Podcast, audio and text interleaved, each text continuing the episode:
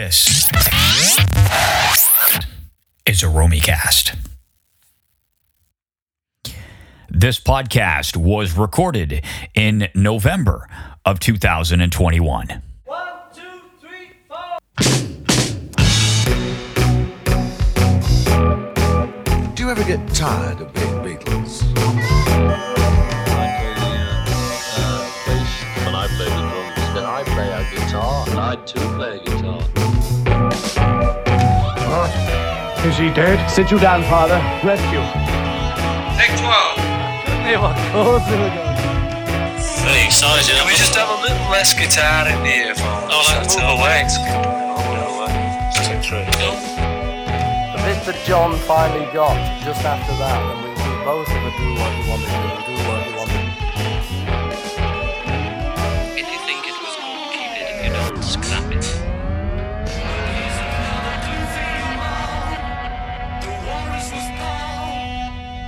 Yeah, it's not bad that one. Keep that one. Mark it fab. Hello there, and welcome to another episode of The Walrus Was Paul, a series of podcasts hosted by me, Paul Romanuk.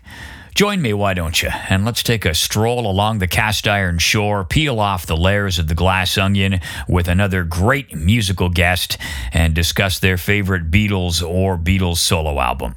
The podcast website is romycast.com. That's R O M Y C A S T.com. Romycast.com. And if you head there, you can find each and every episode that we've done so far in the series. This is the ninth episode of Series 2. You can find the first eight episodes of this series as well as all 15 episodes from Series 1. And also, if you see fit, could you please make a donation to support keeping the show commercial free. Any donation is much appreciated, and your donation goes towards offsetting the costs of the show. Hosting, advertising, some equipment. It is a labor of love for me, for sure. But I ask that if you enjoy the show, please consider a donation to support the show. Maybe just a couple of dollars per episode. It's not that much. Just click on the donate button on the website if you would like to donate. Most people don't, but to those who do, thank you so much. And along those lines, some big shout outs to do here. First of all, to a big friend of the show, Chethan Lakshman in Calgary. Uh, he sent along a note with his donation saying, This podcast makes my legs tired. Every time I go for a walk or a bike ride, I start an episode and I can't bear to hit pause, so I go for a few more laps. Chethan, happy to help out with your exercise regime, my friend. And uh, hey, thanks for the, uh, the generous donation. You're a real pal. Janet McDonald, thanks for your donation. Janet says the second series is amazing. Janet, thanks a lot.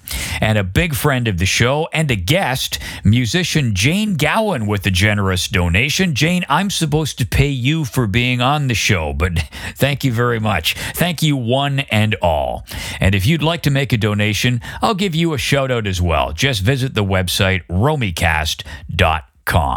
And also, if you don't already, please subscribe to the show via your favorite podcast provider. And if you could, leave a positive review or rating. Uh, that won't cost you a thing, just a little bit of your time. And thanks. You can follow the podcast on Twitter or Instagram at the handle Romanuk Paul. That is Romanuk Paul. Uh, that is also the best way to get in touch or comment on any of the episodes. I usually do get back to people on uh, social. Uh, my guest today is a great one. He's a returning champion, a musician, and musicologist, Mike Daley. Mike is a jobbing musician. He plays with a few bands, including Fraser Daley and the Tom Waits Appreciation Congregation. Uh, I've seen both play, and they're both really, really good. You can catch those bands playing around Toronto and the greater Toronto area. Mike also lectures and researches. He's currently working on a book on the local music scene in Toronto during the 1950s and 60s. It was a pretty cool scene.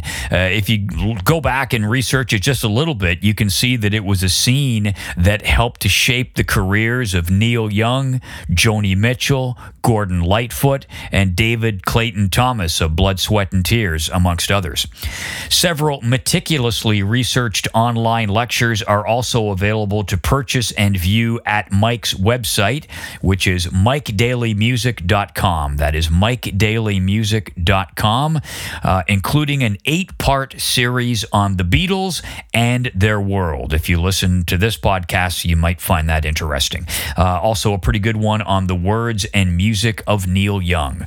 You can find Mike on Twitter at Mike Daley 8 is the handle. That is at Mike Daley and the number eight. You can also find him on Insta at Mike Daley Toronto is the handle there. Musicologist, musician, and Beatles fan Mike Daley. Mike, thanks so much for returning to the show and taking the time to talk to me about the Beatles. Thank you for having me. I, I love this album, and I I'm uh, excited to talk about it because I, w- while I get to talk about the Beatles a lot, I don't often get to delve into Lennon solo stuff, which is uh, huge for me. Well, I'm glad you picked. Uh, you know, I like talking about the Beatles, of course, but the solo stuff is interesting in its own right. And I'll, I'll tell you a little story and just get get your reaction to it. So I was preparing for a couple of episodes of the podcast that I was recording uh, in, in, a short period of time. Uh, Jim Cuddy and Colin Cripps, two guests, wanted to talk about Abbey Road. So I've listened to Abbey Road a million times, but of course wanted to listen to it again just to refresh my memory. And you want to talk about John Lennon's Walls and Bridges that we'll get into in a moment. So I listened to them back to back, Abbey Road followed by Walls and Bridges, and it was quite a contrast. Like to me, it was like, oh my God Abbey Road is so amazing, and, and I felt badly for Walls and Bridges because you know it's like the it's like the guy who uh, you know who has to open for the Who in a stadium. Right? Nobody's there to see them. He was all right, but he's not going to be the Who. Uh, that's how I felt about Walls and Bridges. I mean. Uh, not a fair comparison, though, really, is it? Well, you with Abbey Road, you have the the shared talents of all four Beatles. You've got uh, George Martin on deck. You have, uh, yeah, you have all of the good things that come out of the push and pull between those creative personalities. But, you know, Walls and Bridges, I think maybe uh, deserves a re listen and a rethink just because, you know, when I listened to it again the other day, and it's a record that I listened to a lot at a certain time in my life, and so it's really in there. But I was struck by its consistently high quality. It was produced by John Lennon. It's a very well made album. The songs are all good songs. The performances are excellent. The production is good. And the songs, I think, are varied. I think it's often characterized as the so called Lost Weekend record. I think it's a lot more than that. And it's the last full Lennon album. So I think it has pride of place. Um, just for that alone because it's it's sort of his last solo statement, uh, mostly free of Yoko's influence. Mm-hmm, mm-hmm. And then you look at Double Fantasy, and of course, it's a forced bundling of Yoko. a very uh, respectfully put, I'll, I'll, I'll say. Very uh, well. It's it, I, I found it. It has and I hadn't listened to it in a while. I found it had a definite 70s sort of pop sheen, which is fair enough because it was recorded in the mid 70s and with the horns and, and just the way it sounds to me. But it sounded better than I remembered. Uh, like it sounded good. And you're right, there are some great songs on there, and, and it's, it's going to be fun talking about them. Now, before we do that, I mean, I, I describe you and when I was talking about your career, and in fact, you describe yourself as a musicologist. Mm-hmm. So just color that in a little bit. What does that mean? Mus- well, musicologist is a professional designation for somebody who has an advanced degree in uh, musicology, which is the study of music, um, its history, theory, analysis, that sort of thing. And I have a PhD in ethnomusicology and musicology. So that's why I call myself a musicologist, but lots of people who don't have that training call themselves musicologists. So it's not like calling yourself a doctor or a lawyer. uh, it's a little it's a little looser out there. But anyway, that's why I use that term because I have that specialized training. And you're also a, a, a great musician. I've seen you perform many times. A fantastic guitarist. Uh, if you're in the Toronto area and you ever ever get a chance to see uh, Mike play uh, on his own or with his, his musical partner, quite often Alec Fraser, their band is Fraser Daley. I highly recommend you do. Uh, now that said, as you were gaining your expertise as a musicologist, as you were studying and so on, did that start to color the way you listen to music and the way that you play your music? Of course. Yeah. Of course, absolutely, it has to. Anytime you become conscious of something, it's going to change what you're doing. Um, it's it's funny to me, uh, you know, an album like this because I got to know it before I was a musician. I really absorbed it before I was a musician, so it almost it's almost not connected. I don't even hear it in that way. I only I hear it with my pre-musician ears. That's, that's what I was wondering. Yeah, so music I heard after that, I heard in a different way because I heard it more analytically. Cool. Um, but yeah, of course, the more you learn about the nuts and bolts of things, the more technically you're going to conceive of it and and hear it, and you're going to be analytical towards it, and it's of course going to change the way that you make music as well as the way you listen. To it. I'll never have that skill, but it must be interesting to listen to. Uh, you know, I'll just pick a random song, of you know, a Beatles song, to listen to uh, some song that they've done and go, ah, I see what they've done there. I see. I see why it makes you feel this way, or why it creates that mood because they've uh, inverted the major fifth with the or whatever. If only it was that uh, straight ahead, though, because the effects of music on us and the connection of that to actual musical structures is is not um, a simple relation, and it's very personal, and it will change over time. So um, a musical structure is going to hit you in a different way from everybody else, and it's going to hit you in a different way depending on when in your life you're hearing it and what's going on in your life. Oh yeah, yeah. It's, it's such a touchstone. Uh, let me just give a little bit of context before we uh, we get into the record. So 1973's winding down, and a quick peek at the UK music singles chart shows Ringo Starr's "Photograph" at number seven. Paul McCartney and Wings' "Helen Wheels" is number 13. John Lennon's "Mind Games" was at number 26. So this is late 73. On the UK album charts, Ringo's at number two. "Mind Games" is at number nine. George Harrison is talking about a U.S. tour. Band on the Run is on the way to becoming a global number one record. Loads of speculation. This is high speculation time about a Beatles reunion as the calendar turns to 1974. There was a headline in the February issue of the Melody Maker that says, right on the front page, the Beatles are back together again. And uh, to quote from that, informed sources in New York suggest that the four of them are preparing a joint statement to be released in the next few days, revealing their plans for a new Beatles album. Melody Maker understands that all four ex Beatles have been in New York during the last weeks for legal talks. Dewey defeats Truman. exactly. the war is over, said Chamberlain. Meanwhile, in reality, John Lennon had relocated to the west coast of the United States as far back as October of 73. This was the infamous lost weekend away from Yoko that we'll talk about. Uh, he left New York when he and Yoko decided to take a break in their relationship. In October of 73, Lennon and May Pang left New York for Los Angeles to promote Mind Games and decided to stay for a while, living at the homes of friends. While there, Lennon was inspired to embark on two recording projects. He wanted something to do. He wanted to make an album of the old rock and roll songs that inspired him to become a musician and to produce another artist as well. In December of 73, he collaborated with Phil Spector to record the oldies album Rock and Roll. And these are the alcohol fueled recording sessions that became legendary. Every musician in LA wanted to drop in, and soon Lennon's drinking and Spector's erratic behavior caused the sessions to completely break down. And then Spector, who claimed that he was in a car accident, took the tapes, became unreachable. That project was at a standstill in cement.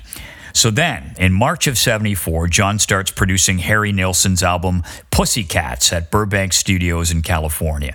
And John would later say of the sessions that Harry had lost his voice and he didn't tell me. The main thing that was we had a lot of fun. There was Keith Moon, Harry, Ringo, and me living together in a house, and we had some moments. Color that in. This was around the time uh, of a couple of now infamous incidents at the Troubadour Club in LA, the most notable of which took place on March 12, 1974. Lennon and Harry Nilsson went to see the Smothers Brothers. Uh, they were both hammered. Lennon was heckling the Smothers Brothers. He was eventually tossed out, not before he gets into a scrap with the Smothers Brothers manager, a guy named Ken Fritz. Punches are thrown. Uh, Lennon errantly hits a waitress when he's throwing up. It's a shit show, okay, is, is, is what we would say in, in modern parlance. So, sometime around April 27th, John and May Pang leave LA and head back to New York City, where they take up residence at the beautiful Pierre Hotel, uh, right there on Fifth Avenue, overlooking Central Park. Gorgeous place. They settle back in. Lennon resumes work on Pussycats with Harry Nilsson at the record plant in New York. He also supposedly works on a session with Mick Jagger at the record plant, which produces the song uh, Please Don't Ever Change. Uh, cover of a Goffin King uh, classic that the Beatles also used to perform. I could find no record of that song ever being released or any mention of the session other than in a book by a guy called Keith Badman called The Beatles After the Breakup. And it's, I've found it to be slightly unreliable sometimes in its research. So, Spector and the Oldies album are in limbo. Lennon wants to record something. In the background, he's continuing his legal battles with the U.S. government over his immigration problems. So, on or about June 17th, 1974, Lennon heads into the record plant located at 324 West 44th Street, and he starts work on the album we're going to talk about today, Walls and Bridges. So, in New York, Lennon instigated a very professional work ethic, unlike California, demanding that his session musicians work from noon to 10, five days a week. Drugs and alcohol kept away from the studio. Record Plant East, and Lennon enjoyed a type of creative surge he hadn't known for uh, many months. Uh, the band spent a couple of days rehearsing and arranging the songs. Several of the recordings later appeared on uh, posthumous collections, Menlove Avenue and the John Lennon Anthology. Lennon produced the recordings, but uh, took help from, uh, I believe it's pronounced Roy Cicala and Jimmy Iovine. Iovine. Thank you. Uh, rhymes with iodine. Jimmy Iovine, a legendary producer, went on to be. The sessions run until August 22nd. A cutting master is prepared in the third. The album comes out September 26th. Uh, 1974 in the US and Canada, October the 4th in the UK. Lennon's fifth solo studio album. It was, as, uh, as Mike talked about, the last album of original material until 1980's Double Fantasy. The record hit number one on the US Billboard charts. It was number one in Canada on the RPM chart, peaked at six on the UK album chart. As per chartmasters.org, Walls and Bridges has sold 2.3 million physical copies worldwide. That ranks it fifth in terms of sales of his eight original albums just ahead of Mind Games with about two million in global sales, and below Rock and Roll, um, which sold about two point eight. Number one, by the way, would you take a take a wild guess? His number one seller, Imagine. Double Fantasy. Oh, of course. Yeah, yeah, nine point nine million physical copies. Um, the most streamed track from the album is Number Nine Dream. Six point two million, followed by Whatever Gets You Through the Night. Sure. So there you go. Uh, we are all set to tear into it. And uh, Uh, yeah, the um, if I could add some some other Please do. points to uh, to that too. So the uh, the breakup with Yoko it's you know they characterized it later as the as the lost weekend, which was which was absolutely a, a media managed um, construction by by John and Yoko and how they wanted to uh, characterize these 18 months when they were apart. And it's often it was said by them that Yoko kicked John out, but it appears that it was much more of a mutual uh, s- separation than they later characterized after they got back together. May Pang was John's girlfriend for those 18 months, and they kept in touch right up until his death. Um, And uh, she has written a book, by the way. She wrote a book in the 80s, which I haven't read, but I've heard it's excellent. Loving John. I haven't read that either. I, Yeah, it's supposed to be really good. Uh, she was around 10 years younger younger than John, so she was about 23 at the time. He was, you know, 34. And uh, so he goes and lives with Harry Nilsson and uh, Ringo and Keith Moon. Can you imagine that house? I mean, Ringo was a raging al- alcoholic by this point, and we know about the other guys. And you know, I find it so um, disingenuous that John says, I, I was surprised that Harry Nilsson had lost his voice. He did it. That, the, the way Harry Nilsson lost the voice was in a screaming contest with John. L- literally a screaming contest. A contest. screaming contest. Yes. And John, of course, can outscream anybody. from he had all that primal scream practice, you know, from uh, with Yoko, and uh, and Harry Nilsson, you know, blew out his vocal cords, and he that beautiful voice that you hear on one or you know. Uh, those those great early Harry Nilsson records is gone on Pussycats. I listened to that the other day, and uh, it's he he sounds actually a lot like John Lennon on on the record, but his voice is very rough. I mean, there's a podcast there. It's just, I mean, if, uh, I mean, what a voice, you know, for people who aren't familiar with Harry Nilsson. Uh, look him up on iTunes or Spotify or wherever you stream, and just you know, me and my arrow. Uh, everybody's talking at me. Mm. Yeah. uh, like just beautiful, beautiful, voice. But but John Lennon really did a number on Harry Nilsson. I'll say his vo- vocally, and he never got it back really. What do you think of Pussycats? Uh, I thought it was okay. It it reminded me a lot of the rock and roll album because it, it was so many remix uh, remakes of old hits. And something interesting, actually, if you listen to the version of Many Rivers to Cross that starts Pussycats, there are musical elements in there that were lifted um, almost verbatim for Number Nine Dream. So if you listen to it, it's, there's a real similarity. John repurposed a lot of the uh, musical arrangement of that song for his own Number Nine Dream I think on I- Walls and Bridges. I might have that in my notes, but we'll get we'll get to that. Uh, so let's get it out of the vinyl or uh, out of the CD jacket. Take your pick, and we'll put it on side one, cut one, and the album opener, "Going Down on Love." Got to get down, down on my knees. Got to get down, So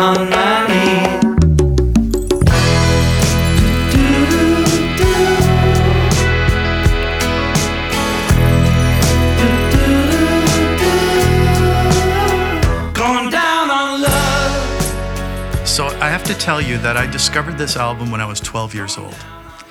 And it was in the wake of John's murder. So in the year 1981, everything that that ever had anything to do with the Beatles or John Lennon was re-released and made suddenly available. So I was uh, growing up in Burlington, Ontario at that time, and we had the Mall record store. And before John's death, they had you know five or six Beatles albums. They didn't have any John Lennon album. You know, it was like that.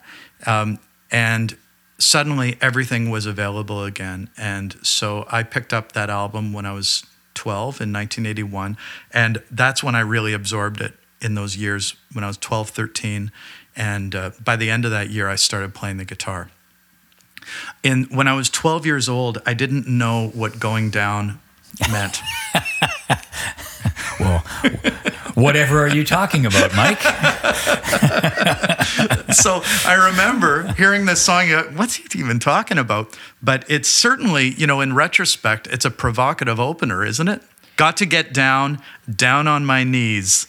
Got to get down, going down on love. It sets up the scenario of this sort of abject uh, emotional state of the lost weekend, doesn't it?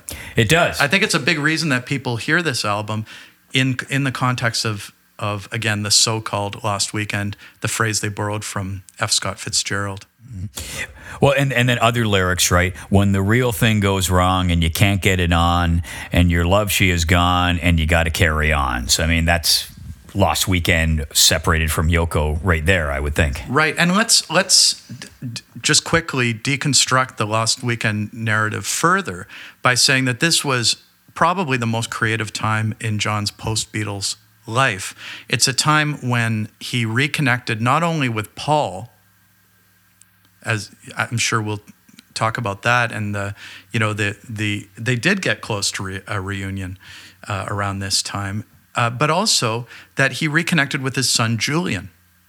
He had been b- pretty out of touch with his son um, for the last few years, and Yoko was not encouraging of him seeing his son with Cynthia. And May Pang reconnected the two of them, and they spent more time together in that in that year of 1974 than probably they'd ever spent together. You know, there were a lot of positives in this separation. Yeah, and, and of course, yeah, you referred to it that he did see McCartney, Yes. um, and they, you know, they jammed together on the the Tootin' the Snort. infamous or famous, yeah, yeah, Tootin' the uh, which Tootin' the Snort. I think it was it's it's McCartney, Stevie Wonder, Yeah. John Lennon, uh, and it's just a. Have you you've heard it? I, I've I unfortunately I've heard it- it. yeah, it's just a shambles. Oh, it's terrible. it's, a, it's a bunch of stone drunk people it's terrible making but, music. but you know there are there apparently paul and john were in touch the whole time like 72 even when john was singing how do you sleep you know this this uh, searing takedown of paul on imagine they were having phone calls and they were they were buddies they were in touch so what even do we know Uh, well, we'll, we'll be waiting for the, I guess, the last trilogy of the last part of Mark Lewisohn's book trilogy. I don't wonder if, he- I wonder if he'll go into their post Beatles he lives. has said that he he will not he will. He's going to stop at. yeah uh, but um, others have others have really dug into this stuff Uh, the song was uh, it was demoed. Uh, when he demoed it, it was recorded on both acoustic and, and piano. Uh, by the time he recorded it in the studio, it's it's a it's much more sprightly. Um, it, it certainly has a, a little bit more pop, I think, Okay, than the demo hold it. does. Don't go da da dum. We're having enough trouble, you know, just keeping the rhythm without. And I don't want anything other than strict four in the bar unless it's written. The jumps on the letter A's and the breaks. Yeah, I do want them. I just don't want any fills from the guitars or anybody. Just play what you were playing and no da da dum or chicka da da and sicka da dee. We have enough of that going on. All right. Just hold it to four and a Six. Six. Take six. Two. This is it. One, two, three, four. Got to get down, down on my knees. Let's talk a bit about the band here, Yeah. Mike, just before we go any further. So I've, I've got what I could find, and this is just from the album jacket. So you've got Lennon, uh, Elton John, which we'll talk about, makes a cameo appearance on vocals and piano. But you've got in the core band, you have Nicky Hopkins, the late legendary piano player who played with the Beatles. Yeah. Uh, at one point, he plays uh, on Revolution. I know that. Uh, Jesse Ed Davis, yes guitarist great guitarist uh, Eddie Mottau uh, plays some acoustic guitar. Mm, yeah Ken Ascher, on, on keys. yeah, keys, electric piano, uh, clavinet, mellotron. Yeah, he's the secret weapon of this album, Ken Ascher. You think? Yeah, much more of a a jazz musician, um, and and you listen to things like "Bless You," and it's the jazziness of those things and all of the layers of mellotron and synthesizers. That's Ken Ascher His old Hamburg buddy Klaus Voormann, mm, on bass. who's uh, plays bass. Also, you know, Klaus with him throughout his solo career. Yes. Had played on John Lennon, Plastic Ono Band, Imagine, and so on. Arthur Jenkins, percussionist. Mm-hmm. Uh, the great Jim Keltner on drums. Yep, Uh, and then uh, various horn players, Yeah. Bobby Keys, yep. Bobby Keys on sax and a f- five-piece horn section. Uh, and, and Bobby Keys is the only name I recognized. Yeah. Uh, S- Steve Madaio, Howard Johnson, Ron Aprea, Frank Vicari were the other horn players. Mm-hmm. yeah, studio players, and they were doing, they were playing not from written arrangements. By the way, I found out that they, it was head arrangements, kind of like the uh, horn sections on Rolling Stones records, where they in the studio they're just making up okay, you play the B flat, you play the E flat, you play the G, let's go. And they're working up and they're doing it in their heads. They're working up the arrangements, they're not reading. Well, you played with uh, the late Jeff Healey, among others, some other very technically skilled musicians during your career. Now, you touched on it a bit, but tell me what separates a good player from a great player? A great player makes the hairs on the back of your neck stand up. It's no one thing, you know, or it's not even a set of things. It's it's that feeling of being carried along, and it's just something you know when you when you hear it. It helps if they sound like if they sound effortless in what they're doing, like it sounds like they're not on the edge of their abilities, and they're like somebody like Jeff. I I think of it, he was somebody who had an incredible mind, and the he would come up with a musical gesture, and he had the physical technique to be able to realize that gesture no matter what it was. And so knowing that he he would go for anything.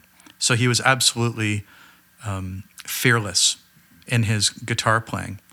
And there was humor, there was go for the throat aggressiveness in it. There was tenderness, there was chaos, there was all of the colors, right? It's like it's like a beautiful painting, you know. It's got to it's got to hit you in all the places and then it becomes overwhelming and you just have to you have to bow in respect, you know. That to me is what a great musician is. It's it's when the pieces fit together and and you can see the vision. You know, the musical vision is realized. You can you can take it in and you can sort of reconstruct and that's you know when they talk about a musician speaking to you that's what i think of it as like they, they've got they've got an idea they execute it in a way that gets it across and then you hear it and you can see what they're doing Is he the greatest you've ever played with? yes Yeah. he's the he's the greatest musician i've ever been in proximity with An amazing guitar player. yeah Uh, so we let's move to cut two. And uh, speaking of Yeah. uh, amazing personalities, for sure, uh, but uh, the great Elton John makes an appearance on cut two. Whatever gets you through the night. The Yeah. hit. The hit.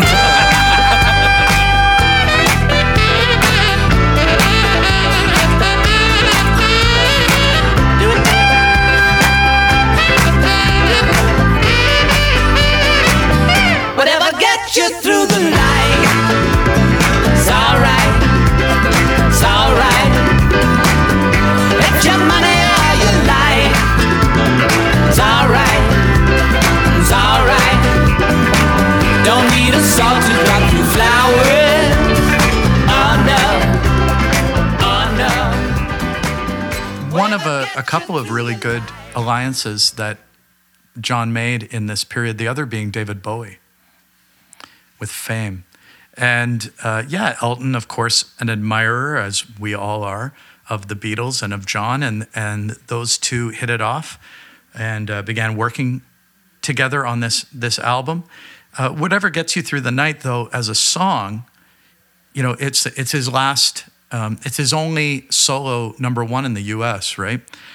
A, a very catchy song, gangbusters out the gate, very funky at a time when funk and disco was really on the rise in the mainstream on the charts. John was very. You mentioned that this is a kind of a '70s sounding album, and John was very aware of pop trends, and he listened to what was going on. He was interested right up until his death. He was interested in what was going on around him, and he and look, you mentioned how the Beatles, all four Beatles, were really on the charts. They were very present in the mainstream of popular music. And so John kept up. He wasn't interested in being a nostalgia act. And he was listening to all the sort of disco. We think of 1973, 1974 not as the disco era, but if you look at the charts, there was a lot of what we would later call disco coming up on the charts you know the the sort of Atlantic rhythm section, the sound of Philadelphia, that those sorts of things, um, that sort of rhythm and blues, soul conception was really funky. And this is a very funky song with that huge Bobby Keys saxophone solo. Uh, but the lyrics are just a bit of nonsense. I mean, it's this is um, what John doing his cut up method. Like it's just a bunch of phrases. I don't really see a thread in this one that we see in some of the other songs. You can hear a lot of the demos, or a few of them, or an edit of the demos on the John Lennon anthology box set. Um, one of the one of the observations I read says uh, the melody bore a resemblance to one of his earlier songs. He segued into a brief rendition of "Jealous Guy." Uh, you can hear an edit of that. Oh yeah, da da da da da da da. That that move. Yeah.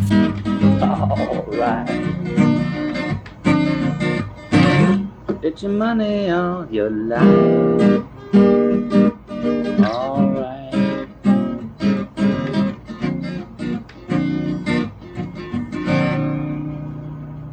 I was dreaming of the past. And my heart was beating fast. Is is similar to "Jealous Guy," which of course is "Child of Nature" from uh, Rishikesh. Uh, the melody and rhythm inspired by George McCrae's "Rock Your Baby." Oh sure, yeah, there you go. So that's exactly what I'm talking about. Yeah. Uh, he got the idea for the song. Uh, this is from uh, May Pang in an interview that she did with the Radio Times. At night, he, Lennon, loved to channel surf and he would pick up phrases from all the shows. One time he was watching Reverend Ike, a famous black evangelist, who was saying, Let me tell you guys, it doesn't matter. It's whatever gets you through the night.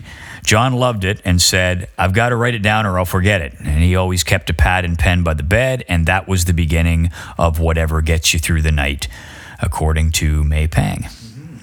Uh, and you're right in terms of the number one. Harrison had a number one in the USA with My Sweet Lord back in 70. Uh, McCartney with Uncle Albert, Admiral Halsey in 71. Uh, Ringo with Photograph in 73. And Lennon was on the outside. And what's the what's the outlier in that list? Uncle Albert. What what a that went to number one. That of I- all the things that McCartney put out in the '70s, a lot of good stuff. That I love that song. okay. this is where the this is where the fight the fight begins. It's it's it's like a classic. Well, maybe not that part. Uh, Well, it's the usual. It's Paul's McCart- grandma music, as John as John would characterize it. All right. Or, well, when you, when you do a podcast about McCartney albums, I'll come on and we can uh, we can go through it. Um, now, it, in terms of Elton John's involvement, uh, Elton says this: uh, I was fiddling about one night, and Elton John walked in with Tony King of Apple. You know, we're all good friends. And the next minute, Elton said, "Say, can I put a bit of piano on that?" And I said, "Sure, love it." He zapped in. I was amazed at his ability. I knew him, but had never seen him play. A fine musician, a great piano player. I was really pleasantly surprised at the way he could get in on such a loose track and add to it and keep up with the rhythm changes. Obviously, because it doesn't keep the same rhythm. And then he sang with me. We had a great time. Yeah, uh, Elton was a studio musician. I mean, in his early days, he did those sound-alike records, and he was a journeyman. He had those skills. He wasn't he wasn't uh, someone who could only play his own music. You know, he he could he could hang with a band. Bobby Keys, the great sax solo that you mentioned. Yes. Um, now, do you want to tell the story about what happened as a result of this song reaching number one? The little bet John and Elton, or sorry, yeah, John and Elton had. Oh well, I know that the, it leads to John's last public performance at Madison Square Garden, right? And that's in '75, where John gets up and um, performs. I saw her standing there, of all things, with Elton and uh, Lucy in the Sky with Diamonds. I think I, I have this record. I have a record of this Yeah, somewhere. it's it, uh, the story, according to John, uh, from an interview we did in 1980. Elton sang on a single that turned out to be a cut from Walls and Bridges, whatever gets you through the night. He sang harmony on it, and he did a damn good job. So I sort of half-heartedly promised that if whatever gets you through the night became number one. Which I had no reason to expect. I'd do Madison Square Garden with him. So one day, Elton called and said, uh, Remember when you promised? It wasn't like I promised some agent or something, so I was suddenly stuck. I had to go on stage in the middle of nothing. Yeah, and he he was uh, quite plagued by stage fright in these sort of post 66 live appearances, right? Yeah. The famous Toronto throwing up before going on at Varsity Stadium. But yeah, he really, uh, he really get nervous about it. And you know the the crowd goes insane when they bring out John Lennon. It, it's pretty. You can hear the. Uh, you can hear whatever gets you through the night. It's a bonus track on the. Uh, I actually have it on the the the 05 CD reissue of Walls and Bridges, and um, you can get the whole concert. I can't remember where it is, but it was. It's available out there, uh, and you can hear them. And you're right. You hear the crowd just goes bananas. Seeing it's Thanksgiving, and Thanksgivings are joyous occasions, we thought we'd make tonight a little bit of a joyous occasion uh, by inviting someone up with us onto stage. And uh, I'm sure he will be no stranger to anybody in the audience. But I say, it's our great privilege and your great privilege to see and hear Mr. John Lennon.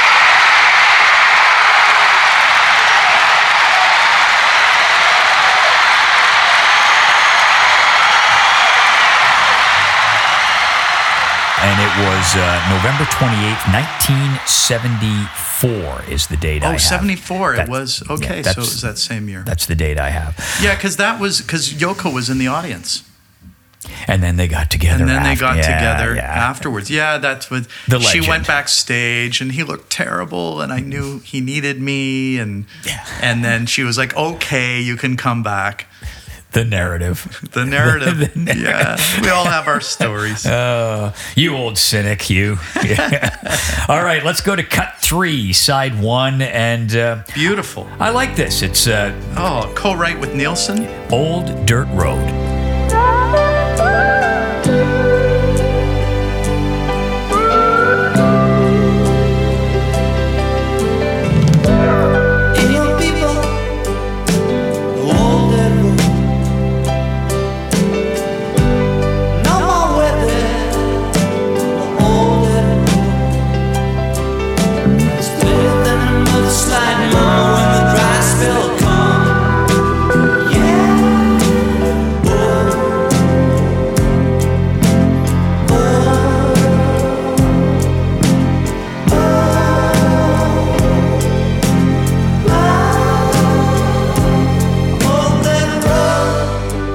Again, the lyrics sound like the cut up method to me. Do you know what I mean? Like it just sounds like uh, just phrases thrown together, kind of like "I dig a pony." You know, Yeah, yeah. you know, it's not very. It's just uh, ain't no people in the old dirt road, tarred and feathered on the old dirt road, trying to shovel smoke with a pitchfork in the wind. You know, it's just fun little phrases stitched together, but beautiful. And you know, I I love the uh, bridge of this song. Um, Lazing through the deadwood on a hot summer day, uh, or something through the deadwood on a hot summer day. I saw a human being lazy boning out in the hay. I said, "Hey, Mister Human, can you rain banker too?" He said, "I guess it's okay. It's just the only thing we need is water." And then he quotes, "Cool, clear water." Yeah. From that old cowboy song, the old Sons of the Pioneers, "Cool Water." Is that? I didn't know that's where it was from. Well, he actually quotes the melody cool, clear. water. It's straight from the song. I did not know that. Yeah, Roy Rogers. That's a good. That is a first All Star team trivial fact. I like that. That's really good. Yeah, I love this song with the strings and um, and I think it's synthesized strings on this. Can you hear? I listened to it a couple of times. I can't hear Harry Nilsson on there. Well, there is a harmony vocal, but is it Harry or is it John? It sounds like John doubled to me, or not double, singing with himself. Yeah. Uh, Yeah, it does to me too, but I'd have to have to listen again. And I love the guitar in this, the Jesse Jesse Ed Davis, the wah wah, kind of uh, a George surrogate. You know, he's sounding like George was sounding in these days, like with the that wah wah uh, deal. Yeah, yep. Um, Harry Nilsson liked the song. He recorded his own version uh, in 1979. It was released in the UK and Japan uh, on Flash Harry, which was his final album. So he did a version. Now, Harry Nilsson in his day, we alluded to it, one of the great male vocalists out there. Big hits in the 70s. Everybody's talking without you. Uh, the album Nilsson Schmilsson. You've done an online lecture series, one of several greatly researched lectures that you do called The 1970s in 70 Songs. Does Harry rate on that list because of his vocal ability? Uh, no, you know that that list of 70 songs, and I did one with the 60s, 60 songs as well. I I really went with kind of the biggest hits of each year for the most part, with a few outliers. And you know, there's so much music that came out then. I was trying to represent uh, kind of the mainstream in that of North American pop music in those days. So Harry does not show up on that on that list for me. If you gave it a rethink, would he maybe sneak in? Yeah, if I was doing what I thought was the best music of the 70s. Oh, okay. Because I didn't do that. I have like Afternoon Delight and stuff like Oh. that on there. I have some real crap. Uncle Albert, Almer Halsey, No, there? but there is a Paul on there. I think it's uh, Silly Love Songs. Okay. Yeah, that's what makes that. I think that's my Paul song. Yeah, fair, fair enough. I'll, I'll take a few silly love songs. Why not? Uh, you can find all of Mike's very well researched and presented video series, by the way, at his website, MikeDaleyMusic.com. Just want to take one moment here uh, to ask a favor of you, dear listener. If you're enjoying this podcast, and I hope you are, can you please make a donation to support the production costs of the podcast? Just head to the website, romycast.com, and click on the Support the Walrus button. I'll give you a shout out in the next episode. Most people don't donate, but I like to ask, and if you do, I really, really do appreciate it. So thanks. Uh, while you're at my webpage, romycast.com, you can also navigate to the page Hire Paul. That's a great idea, he said. Uh, ever thought of a promotional podcast for your next album release, or tour, or book, or art exhibition? Whatever the case, I'm your guy. I'm an experienced podcast producer who loves the arts and will work with you to produce a podcast that will showcase your talent as well as it can be showcased. If you're interested, you can get in touch via the website and we will go from there. Uh, and also at the website, you can find each and every episode of the Walrus Was Paul series. The best way to not miss an episode is to hit the subscribe button wherever it is that you get your podcasts, and you will be notified whenever a new episode drops. So let's get back to uh, John Lennon's Walls and Bridges, the next cut on side one, and it is one that really smokes. It's cut four. What you got? What you got? Some some more hard funk um, with a screaming vocal.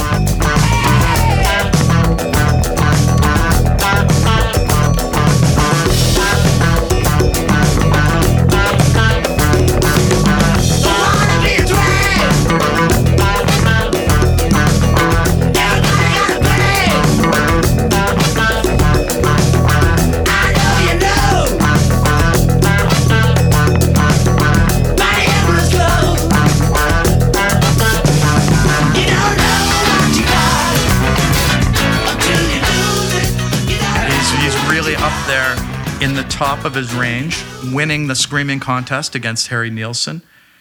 Another song of regret, and he references Little Richard's "Rip It Up," which, of course, he record he had just recorded um, on uh, rock and roll. In the lyrics, he references Saturday Night and I Gotta Rip It Up. Sort of a slick funk performance. Um, one of the research things that I read to your earlier point, Lennon loved 1970s disco and funk and instructed his New York City session musicians to recreate those styles for this song. Yeah, abs- well, it is. A, it's a hard funk song. There's a lot of funk on this album. Yeah, yeah.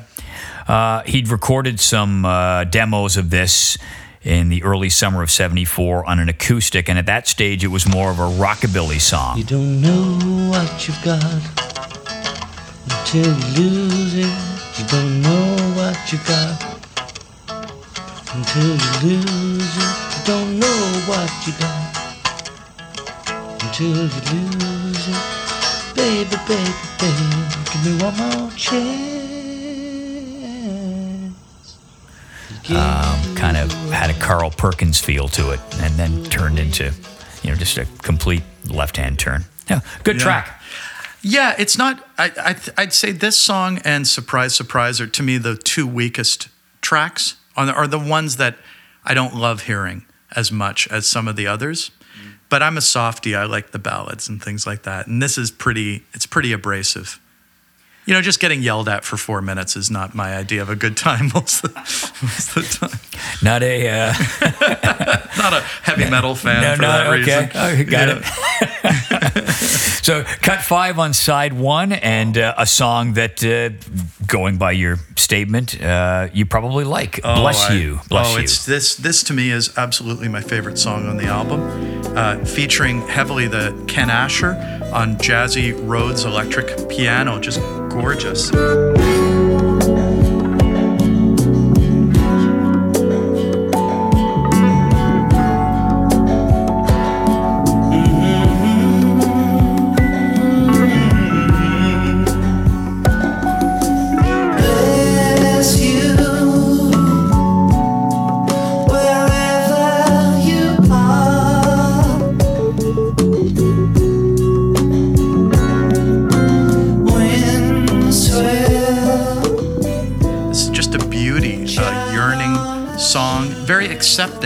Of the end of the relationship. It's a it's a song where he's kind of saying goodbye to Yoko, and you know, I assume that he's speaking from his personal experience because he seemed to always speak from his personal experience in his songs. He's always talking about himself, and um, you know that he's letting her go. That he's um, even in the bridge. Some people say it's over now that we've spread our wings, but we know better, darling. The hollow ring is only last year's echo. It's heartbreaking, but beautiful. Uh, shortly after the release of the album, Lennon described it as the best song in the album. There you go, me and John. Yeah, as a song, I think it's the best piece of work on the album, although I worked harder on some of the other tracks. In retrospect, it seems to be the best track to me. Uh, and he says, in a way, it's about Yoko and I, and in a way, it's about a lot of couples or all of us who go through that, whatever it's called, love experience. You know, the way love changes, which is one of the surprises of life that we all find out, that it doesn't remain exactly the same all the time, although it's still love. Yeah, absolutely. Yeah, that the love goes on, but that maybe the relationship doesn't. Yeah, inter- interesting sentiment. Yeah, it hit me right in the feels when I was 12. Or- It did. Oh yeah, I felt it so much. You know, it was. You know, when you're, especially when I was younger, songs would be kind of surrogates for my own feelings.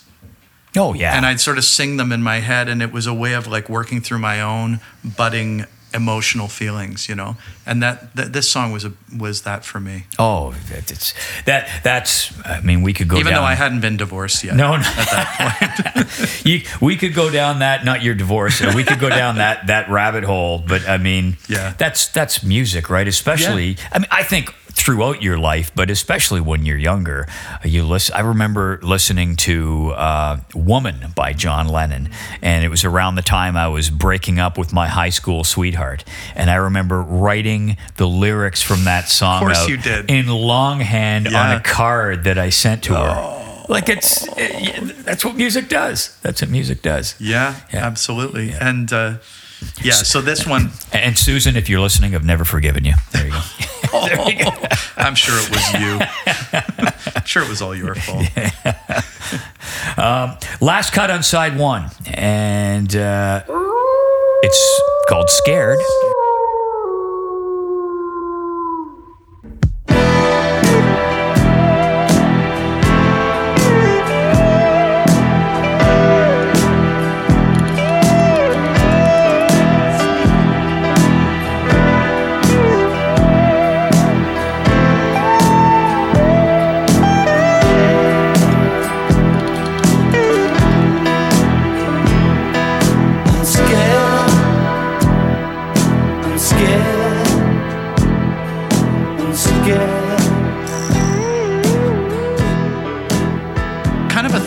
To Plastic Ono Band, right? The, that album, like a real, even with having this the uh, kind of found sound at the beginning, it reminded me of Mother, how Mother starts with the slow down church bells. Here we start with the howlin' wolf, you know?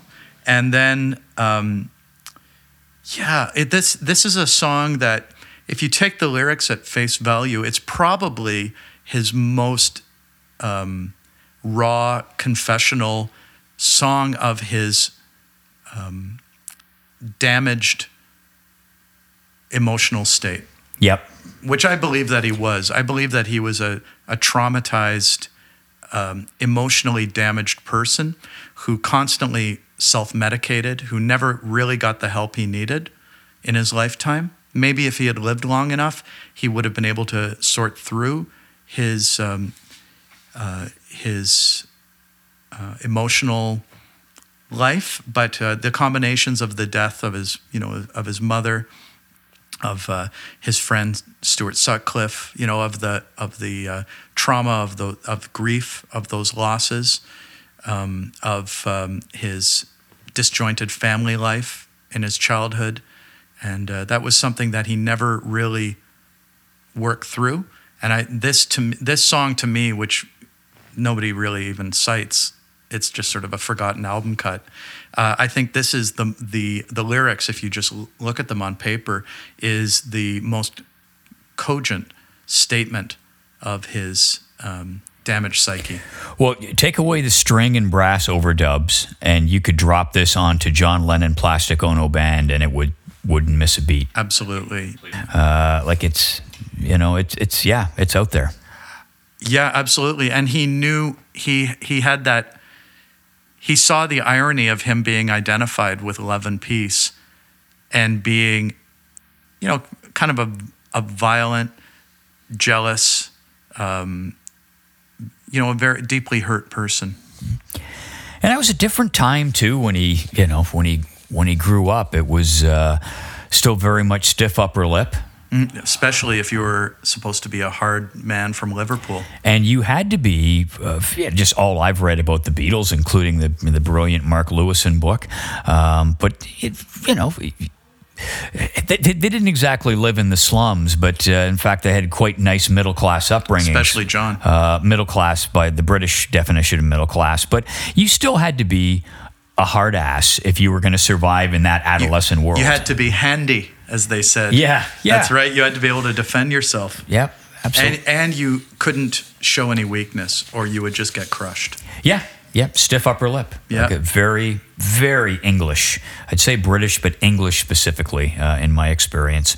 Um, now, Lennon, at times, great confessional singer songwriter, and we've we've talked a bit about that, but not a patch on m- my favorite. I think maybe the greatest of all, Joni Mitchell. Uh, Very su- different kind of confessions. Absolutely. Um, but she's the subject of another one of your online lectures, uh, in particular the album Blue, which just celebrated its 50th, 50th anniversary last year. What is it, do you think, that allows people like Lennon or Joni to mine that personal vein so much better than others do? bravery, courage.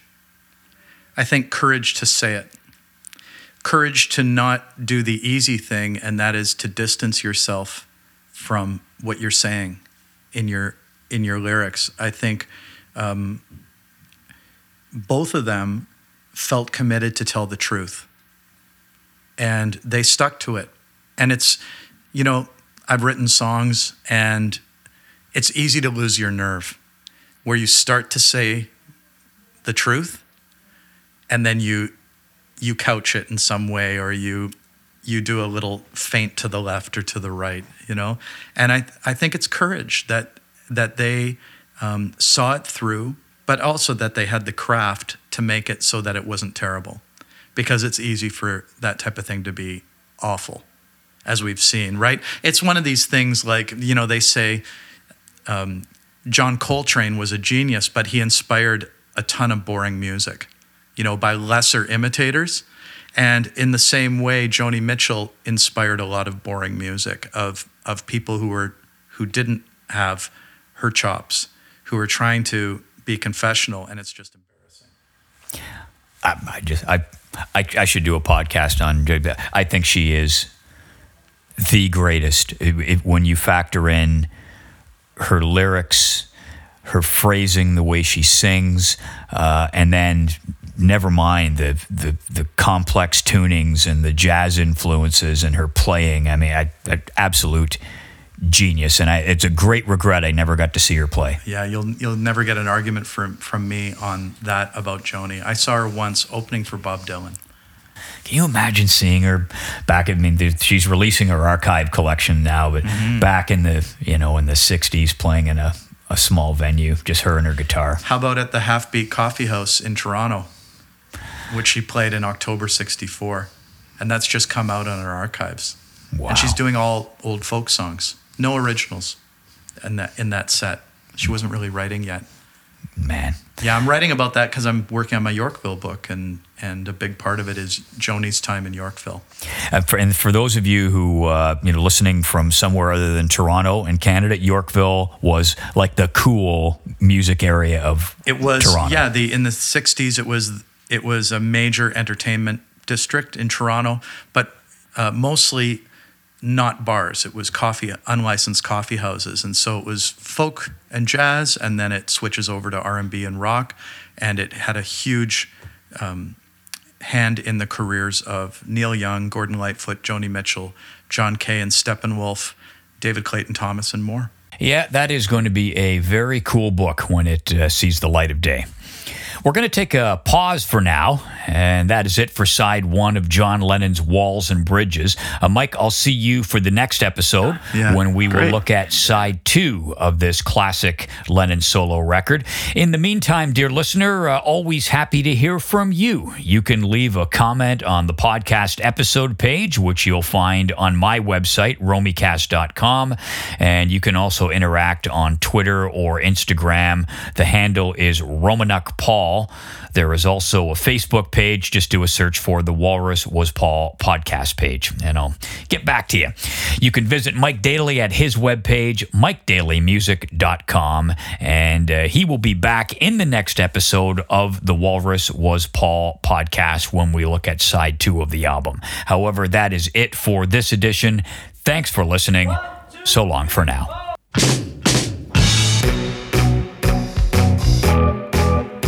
Get tired of being